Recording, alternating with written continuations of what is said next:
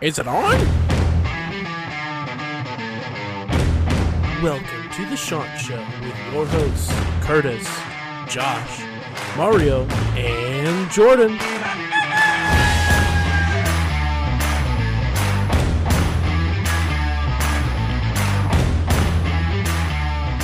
Welcome into another edition of the Chant Show. You are joined by all four members. We have a full cast here. Coastal Carolina comes back to Conway with a victory. Listen, my prediction was wrong and it was right. We'll get into that a little bit later in the episode. However, Coastal Carolina wins. They didn't look spectacular in doing it, aside from about the first 10 minutes of the game. The defense stepped up in key times and at key moments when they absolutely needed to. The offense put on a show for those first 10 minutes and then was pretty lackluster for the rest of it, but it was enough to get the job done. Josh, what are your initial takeaways from this trip to Huntington? Well, first of all, he said we're going to get into it, but I'm going to get it right out in front of it. I'm going to give Curtis his props. I'm going to. I already have the clip queued. I'm ready to play it. Here it goes. And that's going to be the key to this game. If Coastal Carolina gets up 21 to nothing in the first quarter, it's over. It's over. Nostradamus. Right here, dude. Coastal Carolina gets up 21 nothing, and guess what they do after that? They get outscored 13 to three by Marshall, but it doesn't matter because they got up 21 nothing. Just like Curtis said, we make Marshall throw the ball. It's not what they're comfortable doing, and uh, he meant that. I just want to put this out there that he meant that as just a 21 nothing, and then we play the game out like normal. You didn't have to take it literally, get up 21 nothing, and then just leave for Boca Raton now. He meant you had to play the rest of the game, but you didn't do that. They didn't play the rest of the game except the defense. And we'll get into that, but I, this team has got to be the most confusing, frustrating, ridiculous team I've ever been a fan of, been a part of. One minute we think the offense is great no matter what and the defense is terrible. And the next thing you know, the defense is stepping up, and the offense shows up for 10 minutes and then taking the floaty tubes down the lazy river, headed to Boca Raton at halftime or end of the first quarter. I mean, w- when we said 21 nothing, it's over, we didn't literally mean you got to go home, but take it as you will. Coastal Carolina walks out with a W, just as Curtis said. We got up 21 nothing. The game was over. I was thinking about that when it happened. I didn't mean literally, but that's exactly what happened. We made Marshall get off their game plan and we walked away with the W because we won the first 10 minutes of the game. That's all that mattered. We're 1 0 after that game, 4 1 in conference play now. And I will leave it at you with that. Jordan, go ahead and I'm just dumbfounded yet again. Yeah, it's it's one of the weirdest games I think I've seen Coastal football play in a long time. Just considering the fact that they got out to this 21-0 lead and they're looking like world beaters on offense. And then the defense is actually doing their part in the first half. We're getting, you know, three and outs. And then the second half starts, and then it's like, you know, even before going into the second half, it was like 21 to 10 going into halftime. And, you know, they get a field goal, and then, you know, shout out to Cade Hensley for us. You know, he hits that 27 yard field goal and puts it out of reach. But man, I I I'm really, really nervous right now, guys. I'm not gonna lie to you guys. Six six total points in the second half. We cannot play like that. We cannot play like that against any any any team that's in an elite category. If we play like that against App State next week, we're gonna lose to App State.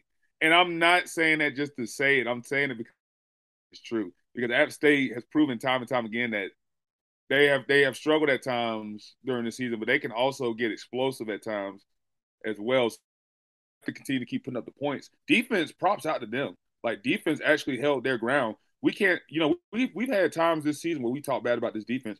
The defense definitely stepped up this game. They took that loss against Old Dominion, and it's good to see them come back after two weeks of you know letting it sit in their head. They've come out and they played the way they did, only allowing 13 points against a a, a Marshall team that can upset you. So it's um it's something I'm I'm glad the defense play like that. Hopefully they can continue the momentum into Thursday night. Um, but it's got to figure it out. We can't just continue to score a certain amount of points in one half and then not score a touchdown in the second half. like we were very fortunate to leave Huntington, West Virginia, with a win.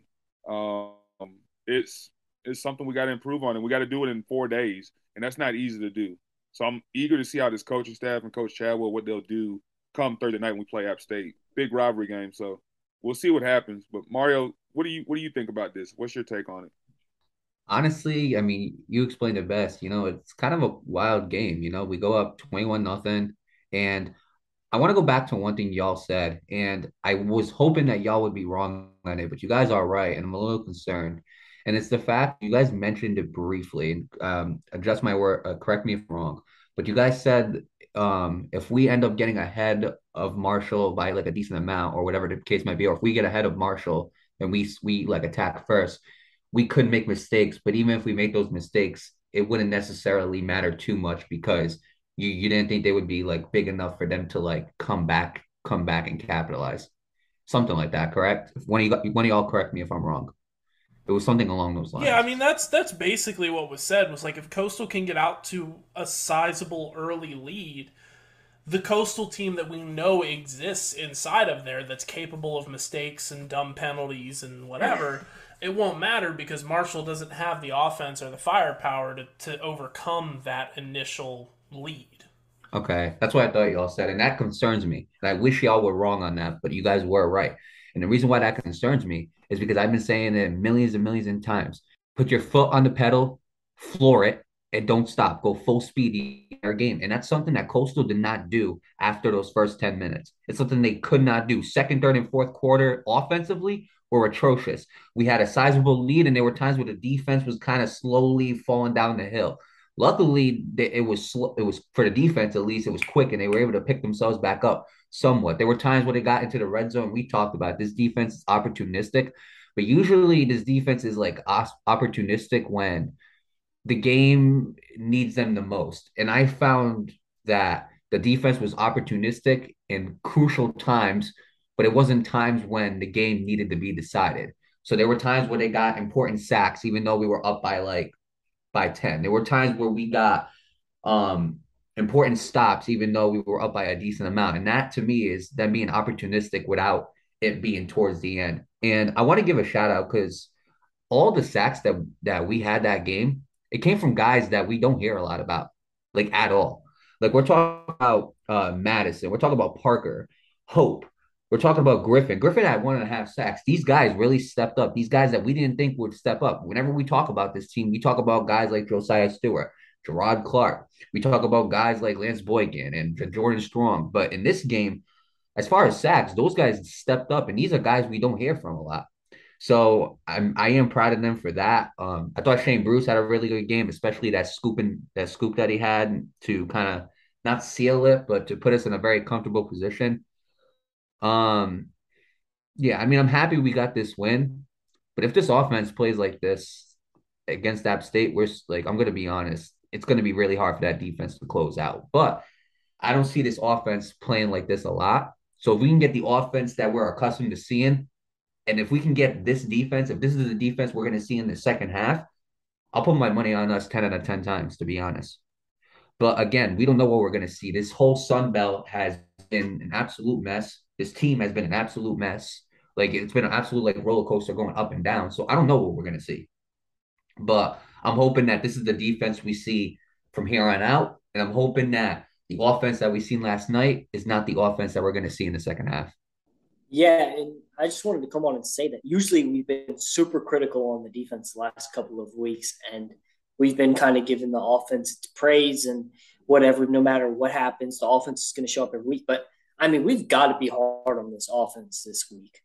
Zero, three points after the second quarter. And let's give the damn defense props. I mean, without the defense, we lose this game. 13 points allowed. A lot of times, Cam Fancher held them to about 50% completion. And that's because even when they weren't getting sacks, they got four of those. But even when they weren't, they were. This was the first game I've actually seen them get pressure. And the fact that it was a redshirt freshman quarterback kind of amplified that, and he was not able to make a lot of throws. There were a ton of throws he dropped 10 yards short or overthrew a little bit. And we actually got pressure this game. The defense stepped up. They might have allowed a couple of drives, they allowed 70 yards in one drive, and then they got the turnover. They got the turnover on downs. But the offense, I mean, we've got to be tough on them this week because you cannot show up and score three points after the first three drives and expect to be anybody. Defense, you stepped up, you played amazing, which we're not used to seeing. But it, whatever we've seen this entire season, the roles were definitely reversed this week. Defense played amazing. Offense, I don't care. Take those three first quarter drives off the board. That was great. That was great play calling. After that, you did nothing. And if, if you do that three quarters of the game, that shows me that it was just the script of the first couple drives that you had. And after that, you just had nothing and you had no adjustments. And the juice was all gone after that. So let's, I don't know how we're going to spin that, but that's definitely worth noting heading into next.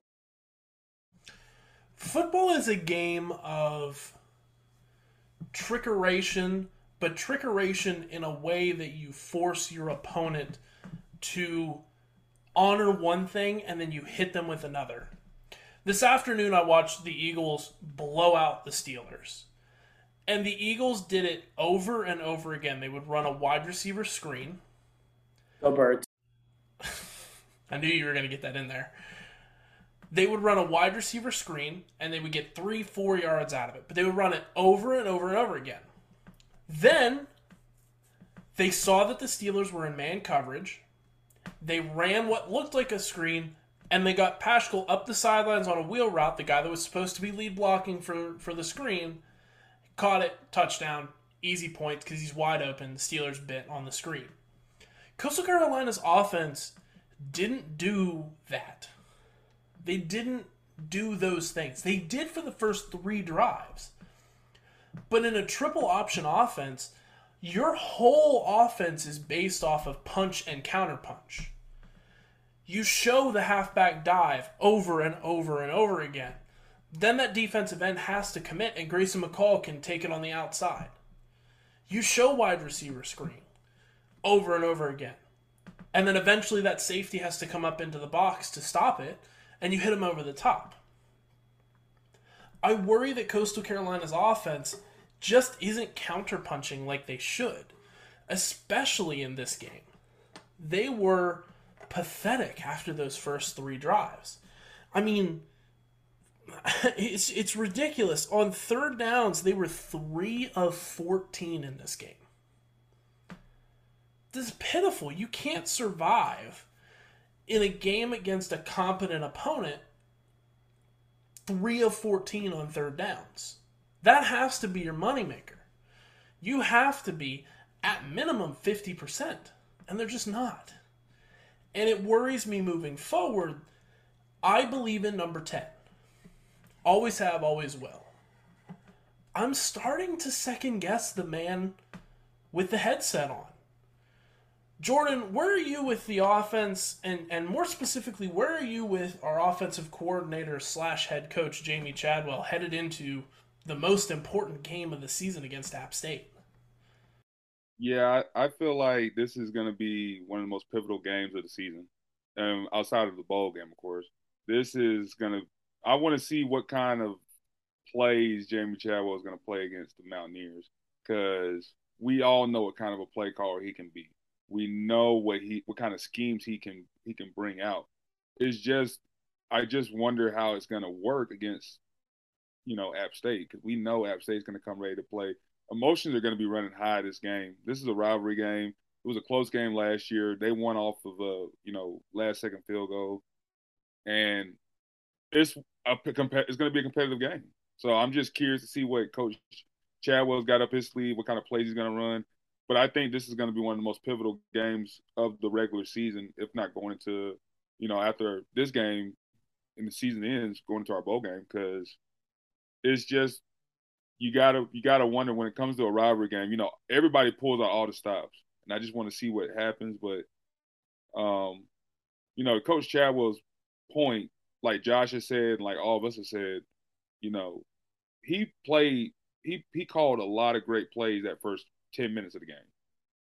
If he can just sustain that for the the whole game for the whole forty eight minutes, we'll be in good we'll be like all right i feel like we'll be in a good position to get a w against on thursday night. I really do believe that. But i just wonder what's going to happen when it gets to a point where we get three and outs, we're not getting the consistency of our offense. And, you know, the more you the offense is on the sidelines, the colder they get. It's just that simple. We all know that when the offense gets going on offense, it's because they're scoring, they're moving, they're getting first downs. I just don't see that right now with the play calling. If we, if we call anything like we did in those second to fourth quarter, we're not we're, we're not going to have a sustainable offense that's hot. So I want to see how that's going to change. But like you said, I believe in Grayson McCall. I believe in everything that he does, him being the quarterback of this team. But play calling's just got to change. Something's got to do. He's got to pull out all the stops. If it's one game he's got to do it, it's got to be this game. You know, just being just being that simple. Yeah, we we talked about how inefficient they were on third downs, but just overall, I mean, 271 yards of total offense, 3.9 yards per play. I mean, that's barely enough yardage to convert to get a first down. You know, it's like four yards every play sounds great, but in reality, it's not. I mean, they weren't moving the ball. They were that number is boosted by an insane amount of, of long, you know, explosive plays in the first 10 minutes. And later on in this game, this offense just looked terrible. I mean, it's the same thing that's been happening all season. Will McDonald can't block a guy in a wheelchair. Like, the offensive line folded and collapsed, like they always do. And I don't know if Chadwell is just stubborn and just says, listen, it'll work eventually. I'm going to keep calling it. Or if he has the guts and the ability to make changes when he sees what's happening on the field. Mario, where are you with this offense right now? Well, I mean, we've seen this, you know, against Marshall. We've seen this against ULM. So, for the most part, we've been a really good offense. And then there's been those two games where you kind of start questioning it. I'm going to be honest. Like, if I got to play devil's advocate here, so be it. Because I'm not letting anybody off the hook for this offense that game. Grayson McCall was not that great last game. I'm being honest. Let me let me say it right now. He wasn't that great. Okay. I mean, we're talking about 13 for 24, 121 yards and a touchdown. Okay. And then you go 11 carries for 12 yards, 1.1 yards per carry, and you had that one touchdown. Like, what do you do? Like Josh said, take those three scores, take off the board. You were great then. And then after that, you did nothing. That goes for Grayson McCall, too. Couldn't find nothing. Couldn't get anything open. Now, again, was his offensive line great? Absolutely not. Towards that second and third and fourth quarter, they were atrocious. I was watching. I was like, oh, this man's like on the run for his life, which that has something to do with it. But Grayson McCall was not Grayson McCall this game, you know. And I mean, when you really look at it like individually as him, you know, you look at the rest of the QB landscape of the class of 2023. These guys are explosive. These guys are making big plays when they're when there's games like this. Do they have bad games? Sure, but most of the time they're going to step up. Grayson McCall's in that category. You know, this could have had a bad game, but I don't know. I don't know. Again, we don't know if this is going to be the offense for the second half. We have no clue. As far so, I hope I don't see this offense again. I hope this was one game. I hope that you know it was just a bad game offensively for this team. But I don't get how you go up twenty-one nothing, and all of a sudden changes like that. I don't understand it. Like you made three very good like play calling drives, and then this happens, and now all of a sudden the offensive line can't block all of a sudden the wide receivers can't catch no dang balls. All of a sudden we can't run it. We can't do anything offensively. I don't get it. It's it's weird. And I'm hoping that this is not the, the team. I've said it millions of times. You floor the pedal like you're SpongeBob taking his driver's test, and you never stop and you never let go. Simple. Like this is what I'm saying. I hate that you guys were correct about that because I was hoping that you weren't. I was hoping that all three of y'all were dead wrong. That even though you could slow down. We could slow down. It wouldn't matter. Yeah, we slowed down. Did it matter? No. But at the end of the day, if we do that same thing against App State, we're not winning. Well, Offensively, we're not winning. And I don't know if defensively they can have a game like this again. I'm not sure. You know what I'm saying? We've talked about this. This is the, this is the toughest part of the schedule. The, the teams that we're playing, they're not easy teams. You know, and if this is the way we're gonna play, again, that seven and five record might as well happen. I hate to say it. I'm I still believe y'all can go 11 and 1. I'm sticking with that till you prove me wrong. But y'all have got to stop letting your foot off this pedal because it's getting annoying now. It is getting annoying now. This team reminds me exactly of the Minnesota Vikings. I'm being honest. It's a team that's six and one, but they barely get a fucking win. Like they barely get the win by like seven or eight points. This is exactly what fucking Coastal is. A team that gets is seven and one, but at the same time they're barely edging it. You know. So you know what? We gave the defense their flowers. You know we criticized the offense pretty well, which is a shock because we usually don't do that. How about again? How about in the App State game we give both sides the flowers? I don't think that's hard to do. So I, I wanted to attack this by saying that the first drive, if you guys follow us on Twitter, you would know that the first quarter, me and Jordan were on, we were tweeting during the game, and we were absolutely beaming with the play calls that we saw. They were getting the ball in the hands of Jared Brown. They were spreading it out. It was pretty even between option, straight runs, and passing. And it was looking it was looking like Jamie Chadwell kind of had a grip on this, but we haven't had a real great offensive game since October 1st. It's now November 1st is a couple days away now. And that was a month ago where we had almost 500 yards of total offense against Georgia Southern. And we've had 28 points against ULM since then, 21 points against Old Dominion, 24 points against Marshall. We haven't had a good offense since that Georgia Southern game. And something that we did that you talked about, Curtis, before the game, we ran the ball 45 times in the game against Marshall. We ran it 42 times in the game against Old Dominion where we lost. And the last time we had a really good offensive performance, we ran it 31 times against Georgia Southern. We've got to stop trying to establish the run so much to where it hurts us because that's what it did this game. We had like what, like 2.5 yards per carry, something like mm-hmm. that. And it, it killed our play variety after the first three drives.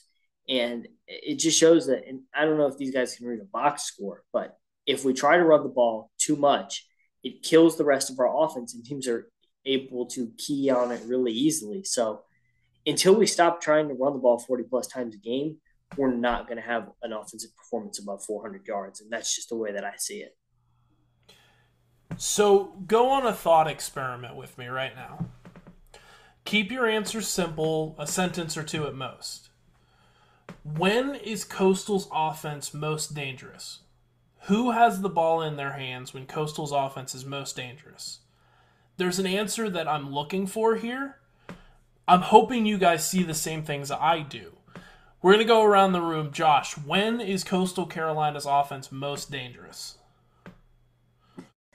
I think Coastal Carolina's offense is the most dangerous, undoubtedly, when the ball's in the hands of Jared Brown.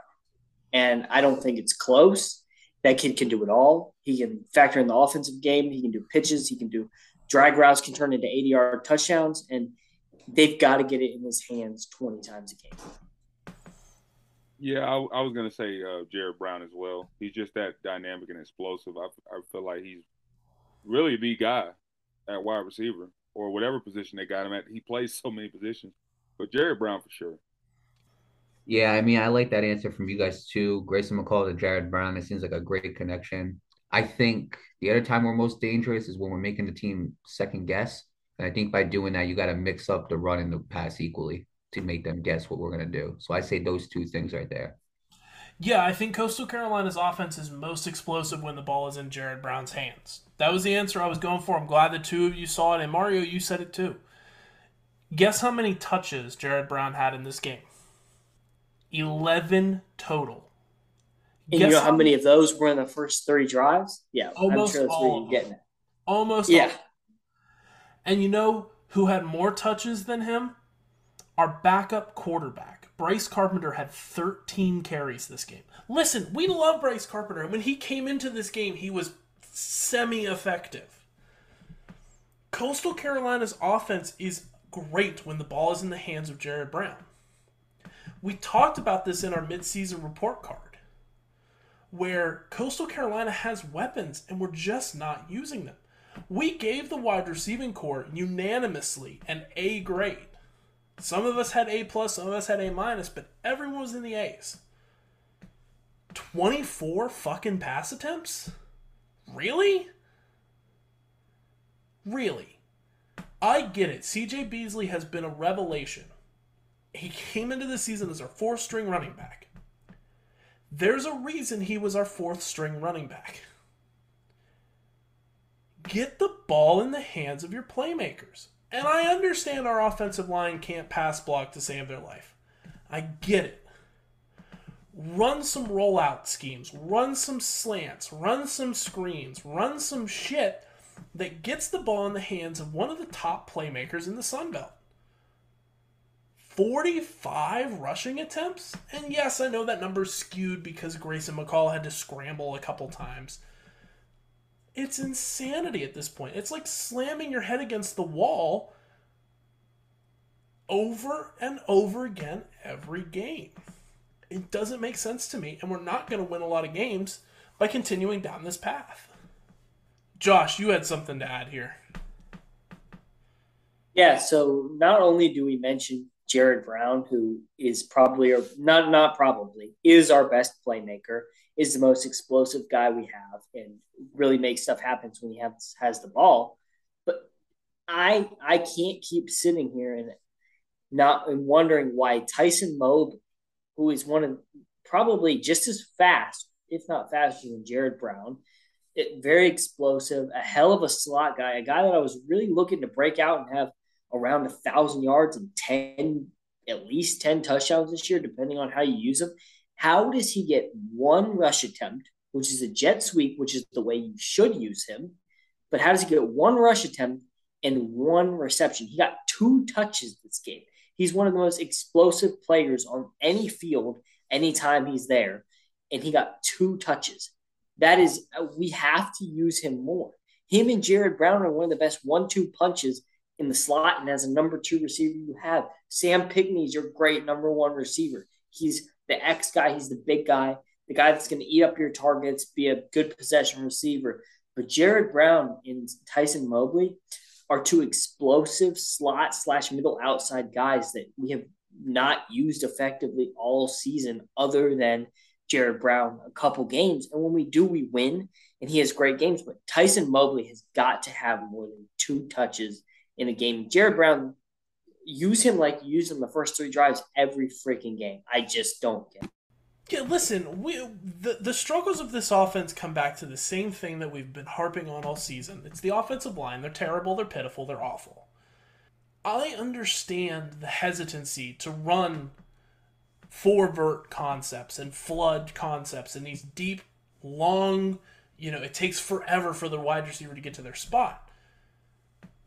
You mentioned it there. Why aren't we running a jet sweep every other drive? Why are we little running... drag route concepts that yeah. two seconds in and out? Why are we running, you know, a drag cross concepting and get Jenkins, you know, running across the formation? He's he's a hell of a good tight end, and we're not using him. Why are we not running reverses? And and I get it. I, I'm not a big fan of trick plays and you know flea flicker it twice and then throw it downfield. Like we don't have the offensive line to run that. Why aren't we running a reverse every now and then though? We have the athletes and Jamie Chadwell's just not putting the ball in their hands.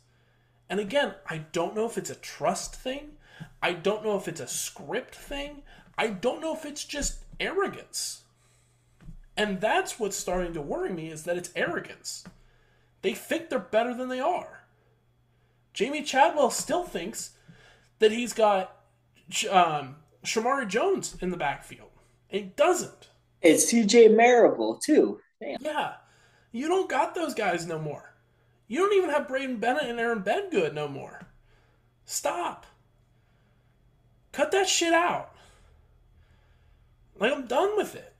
I'm done with it. Mario, you had something to add here. Right. Well, before I make my point, even, I, have said it millions of times. I hate that little stupid pitch we do when Grayson McCall runs and he throws at the last second because I just think it's easy to, to stop. But going back to what you said about the whole jet sweeps and everything, how about instead of doing it to the same guy over and over again, which is your running back, how about we start doing it with the wide receivers too? How about we create different looks and, and let's scatter this offensive round and make it unpredictable? That's number one. And number two is when we did the first episode, we were like, oh, who do you think your breakout player is? I said Tyson Mobley. I said Tyson Mobley because I believe he is that guy. And and the sad thing is stuff like this is what makes guys transfer out of the university when these guys are capable, more than capable of, you know, having these types of games and having great games and you don't let them. Guys like McDoom, these guys are going to leave the university if you don't use them right. And that doesn't mean like, you know, give less targets to Jared Brown or like give less to Sam Pinckney. It doesn't mean any of that. But it means you got to get these guys involved in the offense somehow, opposed to having them. McDoom, we we only see for probably returns, and I think last game I don't even think I saw him return the ball. And then guys like Tyson Mobley, like you said, only two touches. That that's not going to slide. These guys are going to leave. They're going to find a university that's going to use them well, and they're going to perform well at those universities. So why do you want that? Make them perform well here. Use them in a way where they can play well here. It's as simple as that. Like I just don't understand it. You know, this this offense sometimes they're they're so predictable, and when I know damn well that they could be a less predictable, I don't get it. Like they just do the same things over and over and over again. I told my friend this: they're traditional. This is what we have a traditional football team. They stick with what they know and they never change it. Like Curtis said, God forbid if there will ever be changing. You know, that's exactly what they do. And my friend tried argue with me that it was traditional. I'm like, look, this is a, a traditional coaching staff and a traditional team. Simple as that. And you can tell because they do not change anything. So it's getting annoying at this point. Use these guys in a way where they're going to want to stay at this university. Because if you don't, they're going to leave. It's as simple as that.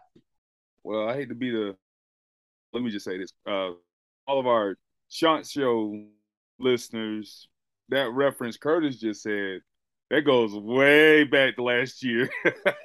that goes back to the App State pod from last year, but um, and we we didn't expect to hear that. Um, secondly, Mario, to your point, um, it's not a matter of them leaving; it's a matter of when they're going to leave because they're leaving regardless. This is their last year. I think all of the big time recruit four stars and the three stars that we've been getting. This I think this is the last year we're going to get them because you got to understand a lot's on the line at the end of the season. Coach Chadwell could possibly leave. Grace could possibly leave to the NFL. We don't know what's going to happen. Um, there's no guarantee that those guys will come back. We kind of expected. We knew J- Coach Chadwell was going to come back last year. We didn't know that Grayson was going to come back until after the Cure Bowl game. So it's not a matter of when. It's a matter. It's not a matter of if. It's a matter of when. Tyson Mobley was one of the top receivers we had last year. He's not getting any touches. He's not getting any touchdowns, and he's not getting any yardage. Jared Brown has pretty much taken his spot.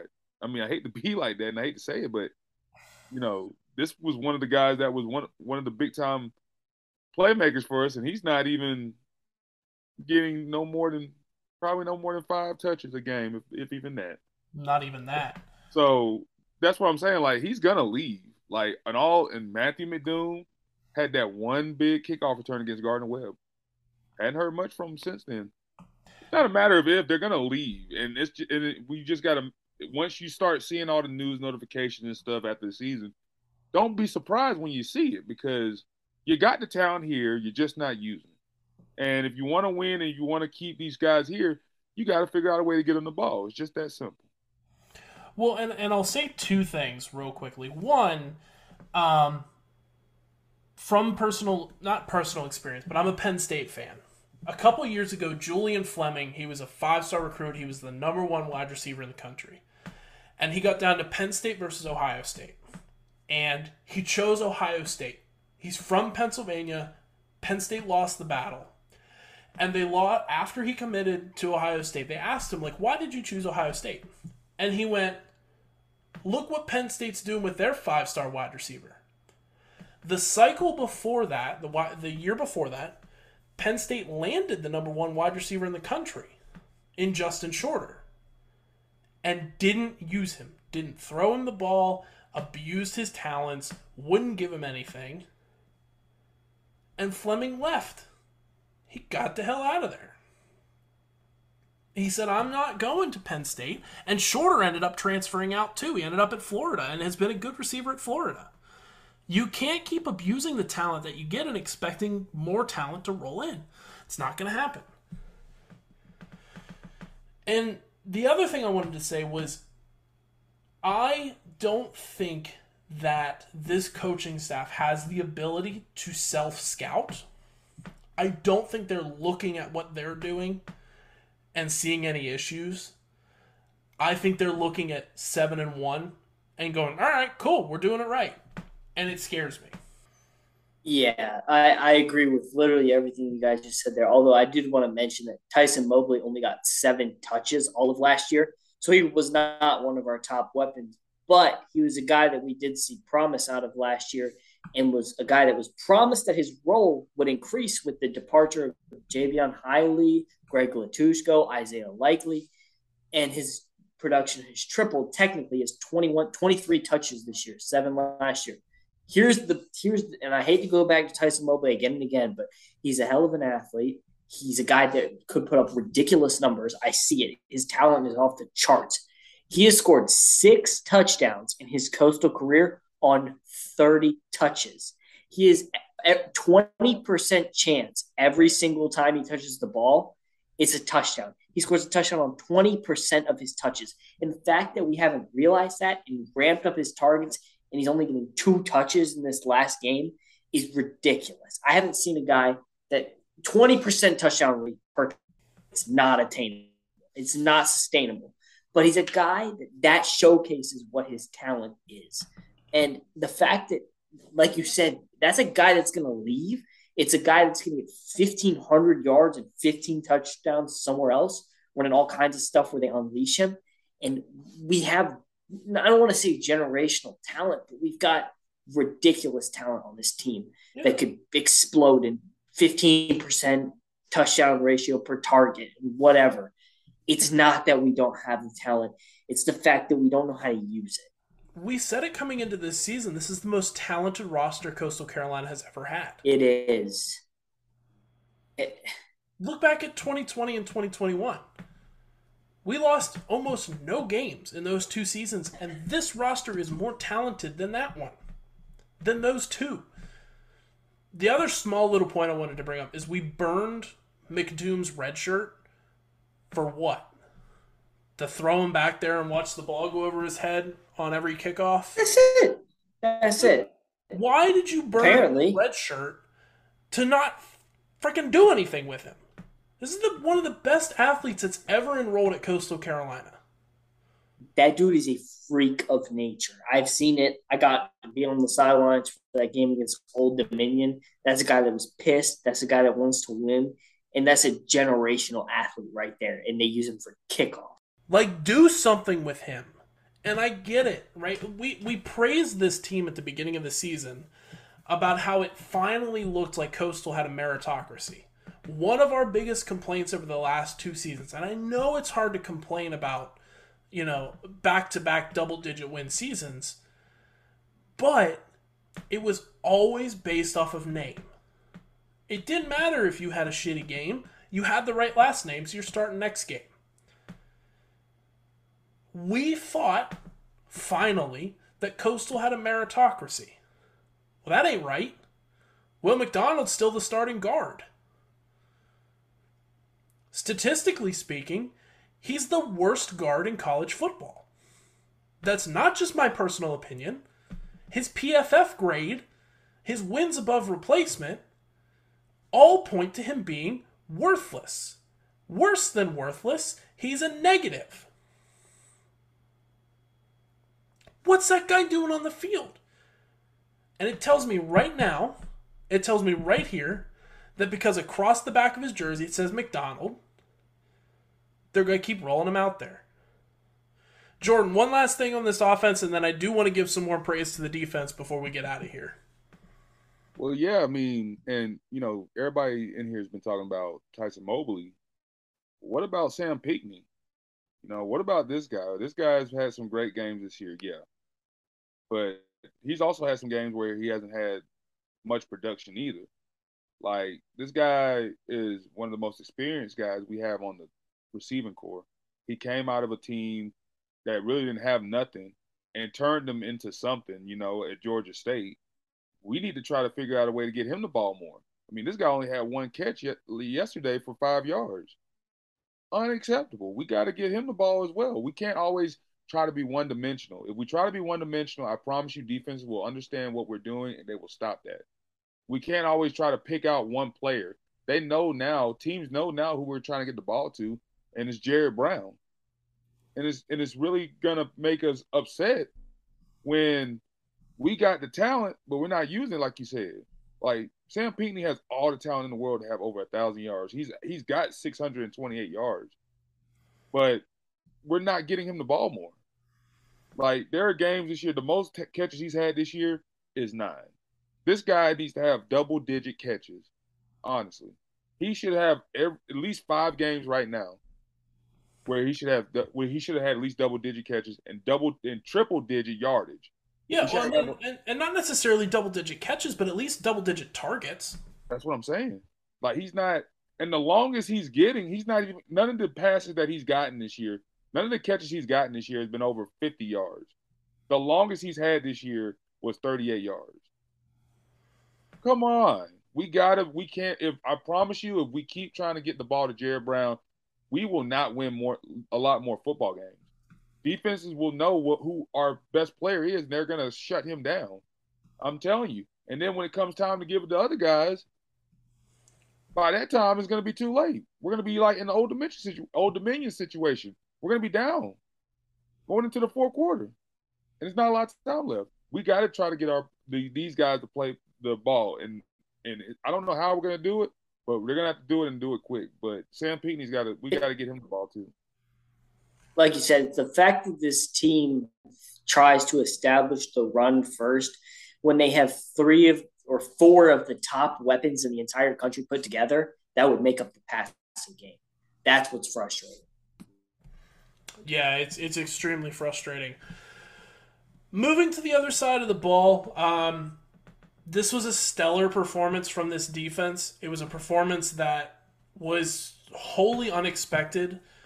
Old Dominion ran all over Coastal. And we expected the same from Marshall. I mean, that's their whole offense. That's their whole game plan. And yes, the offense scoring 21 points in the first, you know, 10 minutes helped force them out of their game plan. But even with that, this defense stepped up. Sure there were some you know one-on-one matchups that Coastal wasn't wasn't winning. We couldn't cover wide receiver number seven from Marshall. We just straight up couldn't. But Jared Clark had a great game. This defensive line had a great game as a whole. Bruce coming back into the lineup made an immediate impact. JT Killen had a good game. The safeties had a good game. Jordan this defense stepped up when it needed to, and it looks like the defense we thought we were going to have coming into this season for the first time in nearly eight weeks. Yeah, and you know, you pretty much said everything that needed to be said. I mean, this defense really just came in to its hole and you know, came into this game a lot motivated because they. I feel like the defensive unit felt like that they let this the team down a couple weeks ago at homecoming against Old Dominion. So really great performance. I mean, Shane Bruce, let me tell you guys something. This guy here, you know, 11 total t- tackles yesterday. And, you know, he, you know, just made an immediate impact. It was really great to see him have a great game. You know, Lance Boyd game and coverage at times. At times he did, you know, have some, you know, open field tackles that saved some touchdowns, but he had a great game as well you know, Gerard Clark really took it to heart. You know, he came into this game five, uh, four tackles, and you know, just great to see. I'm great to see this defensive unit just bounce back after, you know, giving up the amount of points they did against Old Dominion, and you know, this is good. This is one good thing I can say. I'm excited about this defense going into App State because a lot of these defensive players have had this game on Thursday night on their calendar for over a year and they're ready and they feel like that they're going to come back home Brooks Stadium in that blackout and they're going to they feel like they're going to shut this App State Mountaineers offense down. So I'm eager to see how they do Thursday night. Um who knows? Maybe we might get the Black Swarm. We might get the Black Swarm back. We you just never know. If they play like this and give uh, App State only 13 points, hold them to 13 points. Hey, we might we might need the Black Swarm might be might be back. I'm not giving Chad Staggs no credit now. I'm gonna say that right now. I'm not giving him no credit. No, I'm not giving him no credit. I'm giving the players credit because the players are going out there and they're doing their thing. Chad Staggs still don't know nothing about an adjustment. This man don't the adjustment not even in his vo- vocabulary. Let me just say it to you like that. I'm not giving him no credit because it was only one game. But if he can do it consistently, then I'll probably give him a little bit more credit. But right now, I'm not giving him no credit. This, this is all the players. It ain't him, and I'll just leave it at that. Well, and we saw that this week too. With I mean, they they were throwing to number seven on damn near every play. We didn't double cover him. We didn't make an adjustment to shift the safety to his side. Nothing. Like again, I think Staggs deserves a little bit of credit here.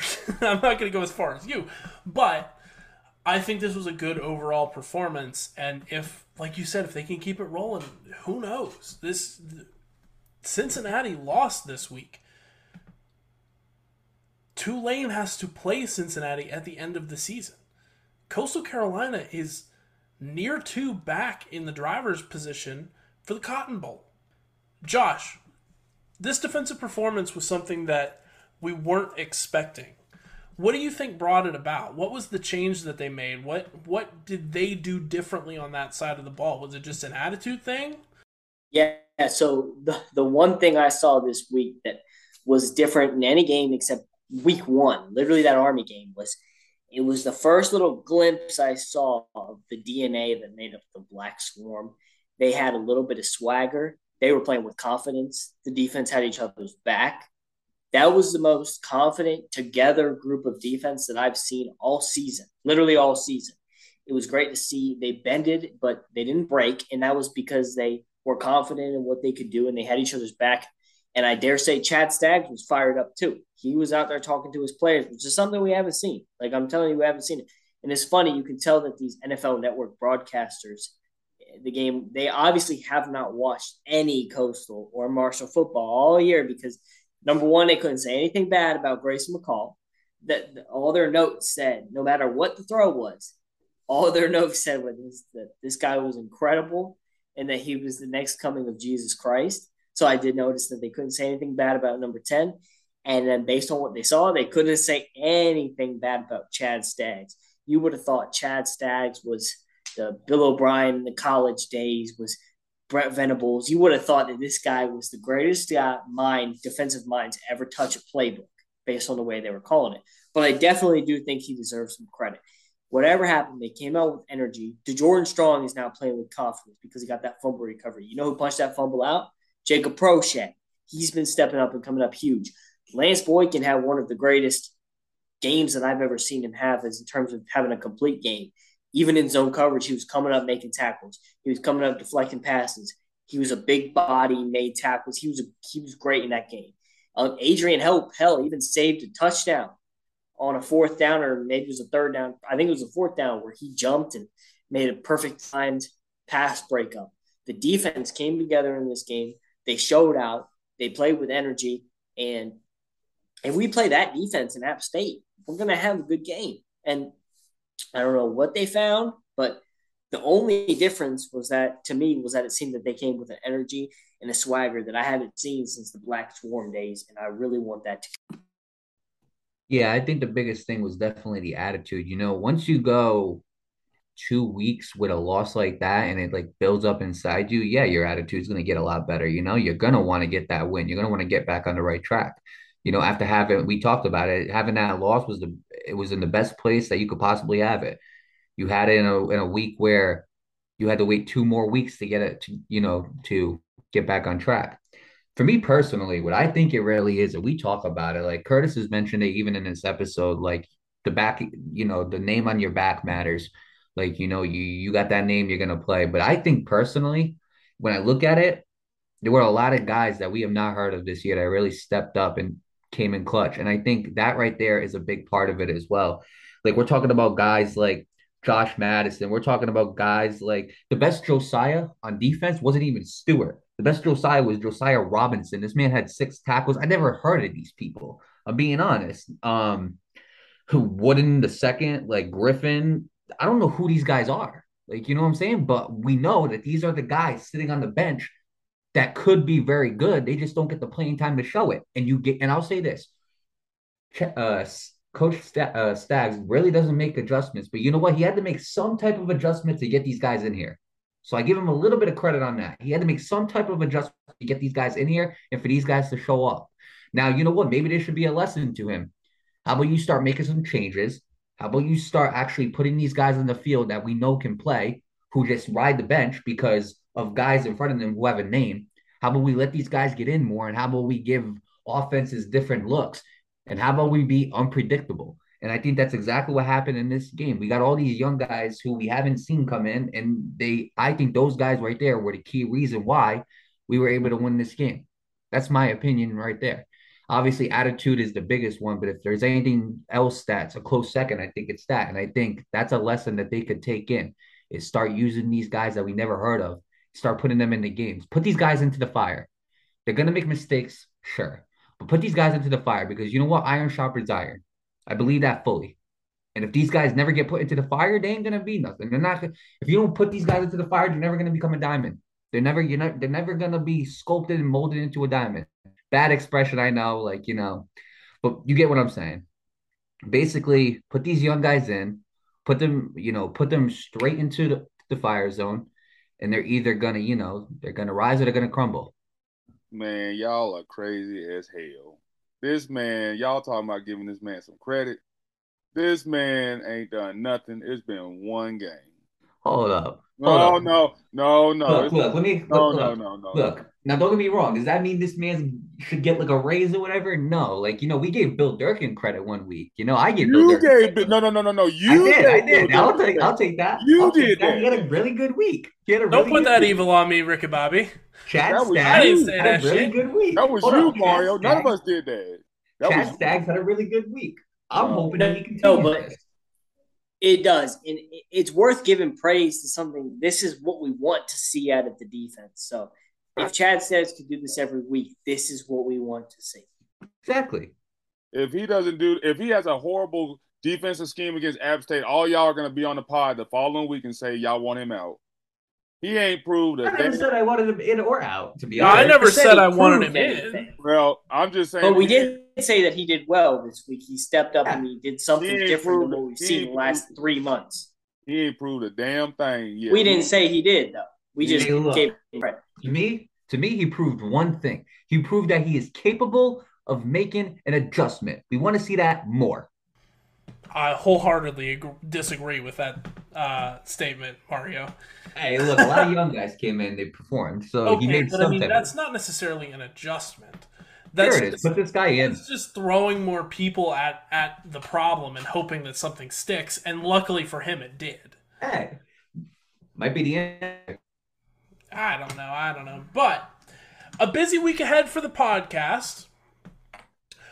We have App State pregame, App State game on Thursday. Your boys will be making a guest appearance on an Appalachian State podcast this week, Pub Sports Talk. Tune in to see that. And out of the blue, winter sports are here. Basketball has their first game uh, on the 7th, men's basketball, that is. So we will have a basketball season preview coming out this week as well. Uh, not guaranteeing that that'll be out before the first game, but we'll have it out to you shortly. Um, a really interesting season that's going to be happening uh, over there in the HTC Center. Looking forward to uh, all the content we're going to be pumping out to you guys this week. Stay tuned in. Follow us on social medias. Um, check out the shop. That's going to be the pinned tweet. Uh, we're going to have a link to our shop there. We're also going to have it in our bio uh, on Instagram. That merch will be changing over. Uh, we had specific t-shirts and hoodies and designs for the Appalachian State game. We're now going to transition into just you know support the show type stuff. Uh, our logo, our brand, our sort of thing on a hoodie, t-shirt. Uh, we're going to come up with some fun, cool designs. Uh, I am begging the guys for a full-size Fire Cliff Ellis shirt. Um, if you buy one, so here we always call for like on social media. We're like, oh, tell us your player of the game. Tell us if you would buy a Cliff Ellis T-shirt. Like the tweet where where Josh puts out the tweet of this episode. Every like, comment on there, I would buy that shirt because I need to prove to these guys that the fan base isn't happy with Cliff Ellis. All right. That's what it is. But with that, I go ahead and sign us off. Again, we will see you guys real soon this week. As always, Chants up.